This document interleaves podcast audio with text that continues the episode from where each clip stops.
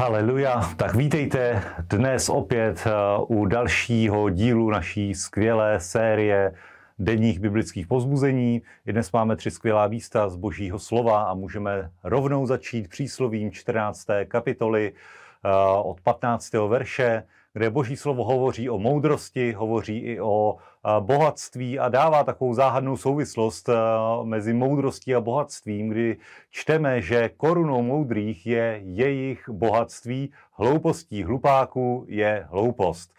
Takže velmi zajímavě Boží slovo hovoří, že moudrost a bohatství vždycky spolu souvisí a Bůh nám dává moudrost k tomu, abychom byli schopní nabít bohatství, abychom byli schopní získat z tohoto světa nějaké zdroje, nějaké zisky, ať už je to úroda, ať už je to výplata, která představuje čas investovaný a strávený v naší práci, k tomu, abychom zaopatřili své vlastní potřeby, abychom byli i požehnáním.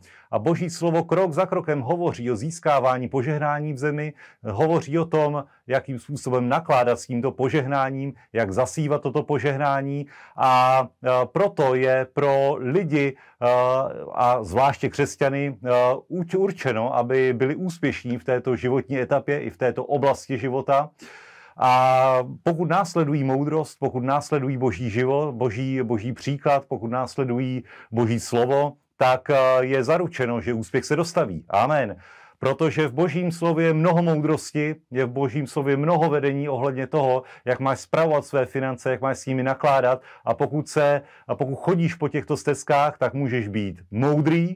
A můžeš být moudrý a budeš korunovaný tím, že bude na tvém životě vidět bohatství, bude na něm vidět požehnání a sám budeš požehnáním pro ostatní. A to je jedno skvělé zaslíbení, to je jedna velká pravda Božího slova, protože není osudem pro člověka žít v chudobě, protože Ježíš se stal prokletím, Ježíš schudobněl kvůli nám, aby my jsme mohli jeho chudobu zbohatnout. Takže vstupte do toho s moudrostí a díky zdrojům a moudrosti, kterou nám dává Bůh. Amen.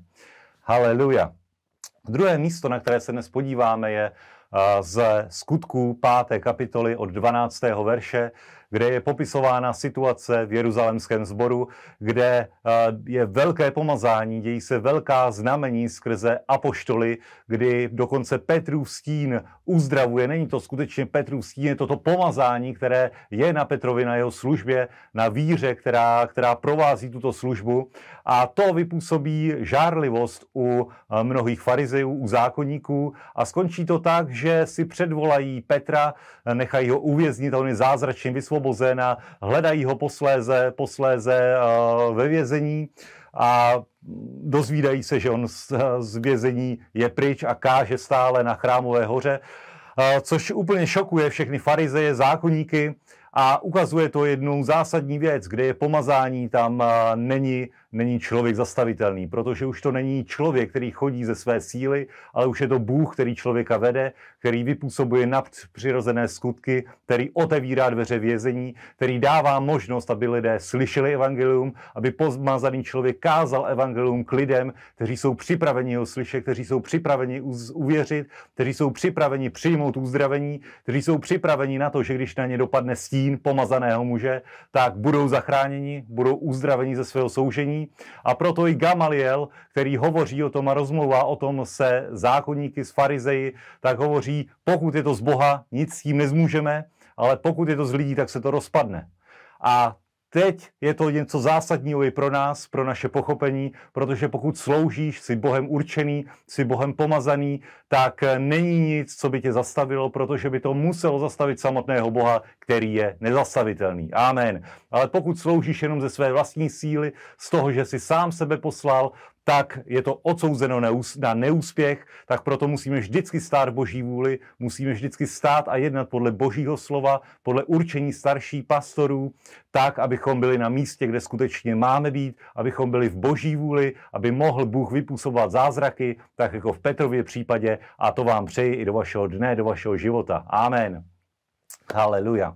A poslední místo je z 2. Samuelovi, 14. a 15. kapitola, kde je popisována situace s Abšalomem. Víme, že Abšalom se dopustil velmi zlého skutku, což trápilo krále Davida a do toho Do této situace vstupuje Joáb, který skrze intriky přivádí jednu ženu, aby svedl královu mysl na jiné téma, na jiné rozhodnutí.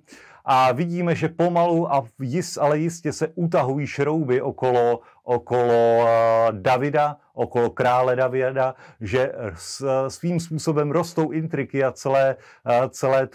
celá ta dusná atmosféra v královském paláci, že dokonce Abšalom je posléze přivolán, dokonce manipuluje se samotným Joábem tím, že mu zapálí jeho pole a postává u brány, chodí se svými ozbrojenci a kuje pikle proti králi Davidovi. A vidíme, že je to velmi dusná atmosféra, proti které ovšem David žádným způsobem nezakračuje. A tohle je inspirací pro nás, pokud vidíš, že se děje zlo, pokud vidíš, že se pozvedá něco proti božímu lidu, tak s tím prostě musí člověk nějakým způsobem jednat. Nemůže to nechat jen tak být, že se mu nechce tuto situaci zřešit. A my víme, že David neměl v to dané období svého života sílu řešit tuto situaci s Abšalomem, ani posléze řešit situaci s Joábem, ale my nežijeme jenom z vlastních sil, z vlastních schopností, my máme Spasitele, my máme Krista, my máme Svatého Ducha, takže kdykoliv budeš žít a cítit duchovní útlak, který se na tebe bude valit ze všech stran, tak s tím jednej, požádej Boha o moudrost, požádej ho o sílu, o nadpřirozené zaopatření, uval svoji starost na Hospodina, protože pak platí zaslíbení, že on bude jednat. A toto vám přeju i do dnešního dne. Možná máš nějakou výzvu, kdy cítíš, že sílí opozice, že sílí útlak a nevíš, jak se z toho dostat ven, tak požádej Hospodina o moudrost, uval svou starost na Hospodina, on bude jednat, on vybojuje tvé vítězství, on ti dopřeje úspěch na všech tvých cestách a to vám přeji i pro dnešní den ve jménu Ježíš. Amen.